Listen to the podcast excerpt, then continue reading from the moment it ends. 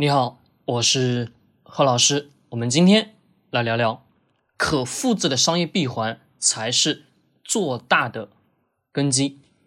那今天聊这个话题呢，我希望各位能跟着我的思路一直往底下去走。那这过程当中，我希望大家能把思维去散开的去进行思考。这两天我在市场当中去走了一圈又一圈，那为什么去走呢？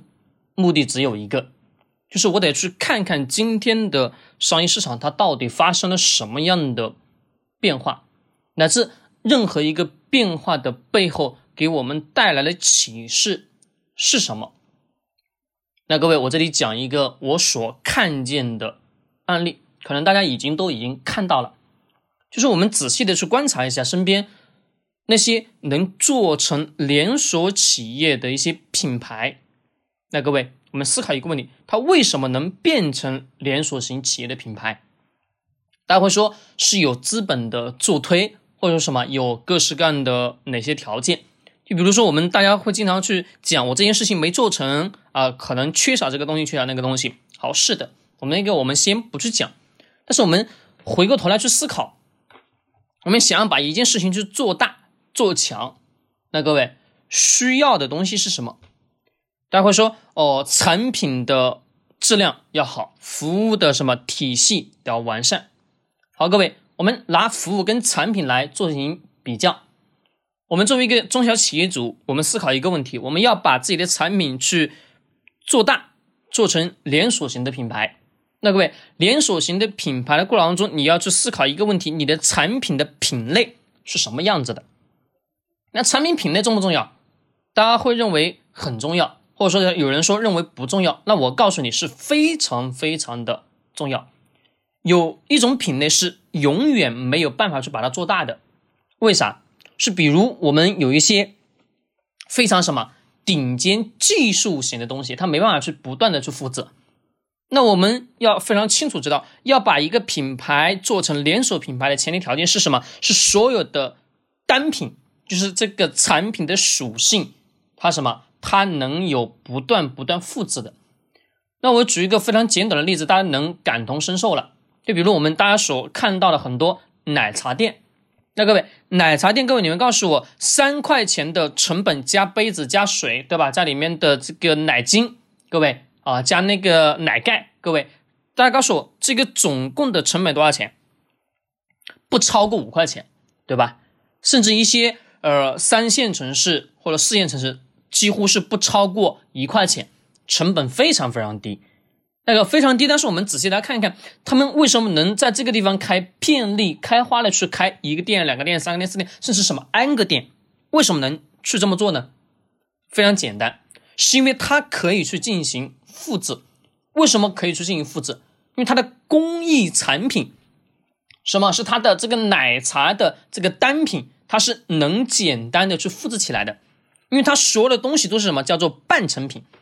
半成品，各位是通过我们有一个整个商业闭环体系当中的有一个核心点，就是有一个叫做什么叫做仓储啊？这个仓储当中叫我把它称之为叫做中央厨房。这个中央厨房的核心就是给全国各地的这些分店去什么分配这个半成品？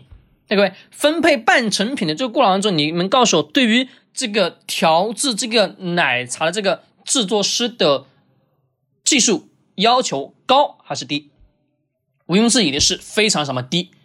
而如果我们拿咱们的奶茶这种单品跟我们的餐饮行业去进行对比，我们能深刻感受到餐饮的对比的非常前提条件。各位，一个菜要炒出来好吃，各位是谁的核心？是厨师的核心吧？对，是厨师，你得有有这一项本事。那既然本事过程中，我们要去思考，这个厨师在这个领域当中炒菜一年、两年、三年、四年、五年，各位他才可能去把一个菜或者 n 个菜炒出什么非常好吃的味道，没错吧？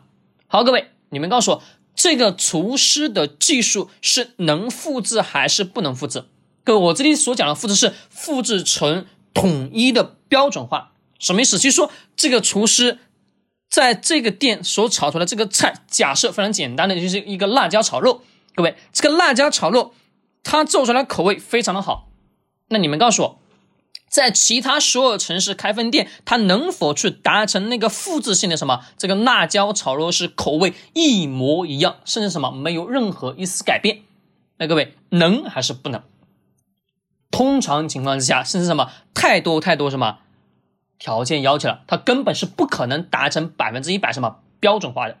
那什么样的餐饮企业能做成标准化？各位，快餐式的，快餐式。为什么能做成标准化？是因为你会仔细去看，去发现它所有什么菜品只有那么个十五样到二十样，那供用户去进行选择，并且什么场地非常有限，它走的什么走的就是快餐的形式，就是它的菜品的口味都是什么很普通，它不需要这个菜品的这个什么这个口味有多么好，为啥？因为对于一些上班族来讲，各位他追求的不是我的这个菜好吃还是不好吃，过得去就可以了，为啥？因为在这个地方上班，对吧？解决一个温饱问题就可以了。其实能什么？能让我吃饱不饿着就可以了吧？是的，因为这种店它就能做成全国连锁，因为它所有的菜品什么能简单去轻易的去进行复制，并且是统一化的。那各位，奶茶店也是能简单的统一化什么进行分配，并且什么能快速去进行复制。啊，各位。可复制的商业闭环，也就是我们得要非常清楚知道，一个产品的单品非常什么重要，产品单品的属性是非常关键的。那我们想，如果未来我们要做去做生意了啊，我们要去做一件事情，那我们要去思考，我怎么样去把自己的产品去不断去复制一个、两个、三个、四个乃至 N 个产品，在全国各地不断的去开花。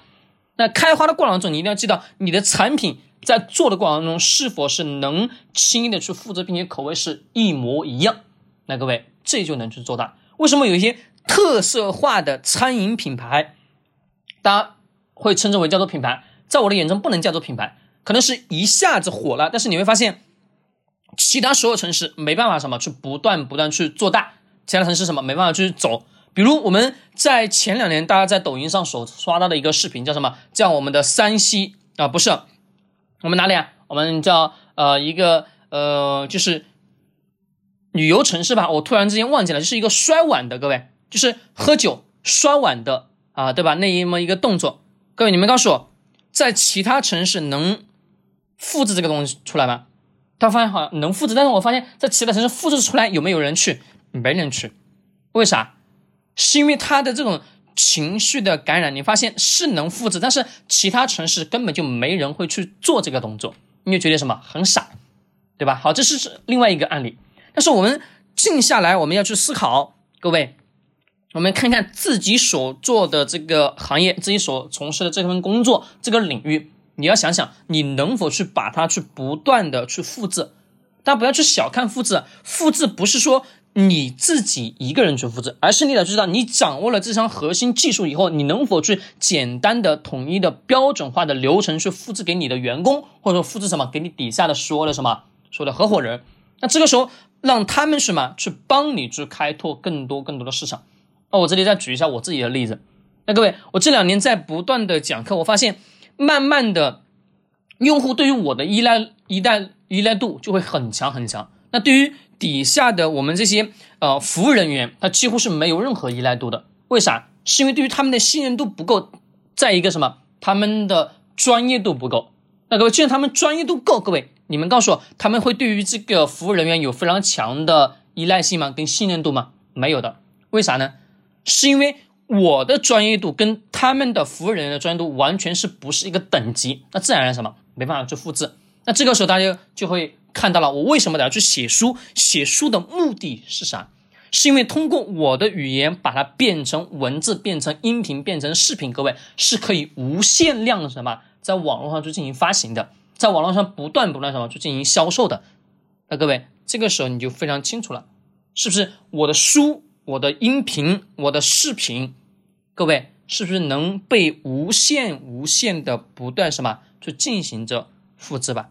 是的，在复制的过程当中，它就能什么能形成强大的共鸣性的效果，简称为什么叫做网络效应，对吧？也就是说能让很多很多人去不断什么去看到这个东西。那我写书的目的，也就是把自己的思想、把自己的语言、把自己的、把自己所思所考变成文字，去传播到我们全国各地。那各位，这是不是在复制呢？是的，复制简单，非常简单，只是把它什么以书本的形式去向普通老百姓去进行展示。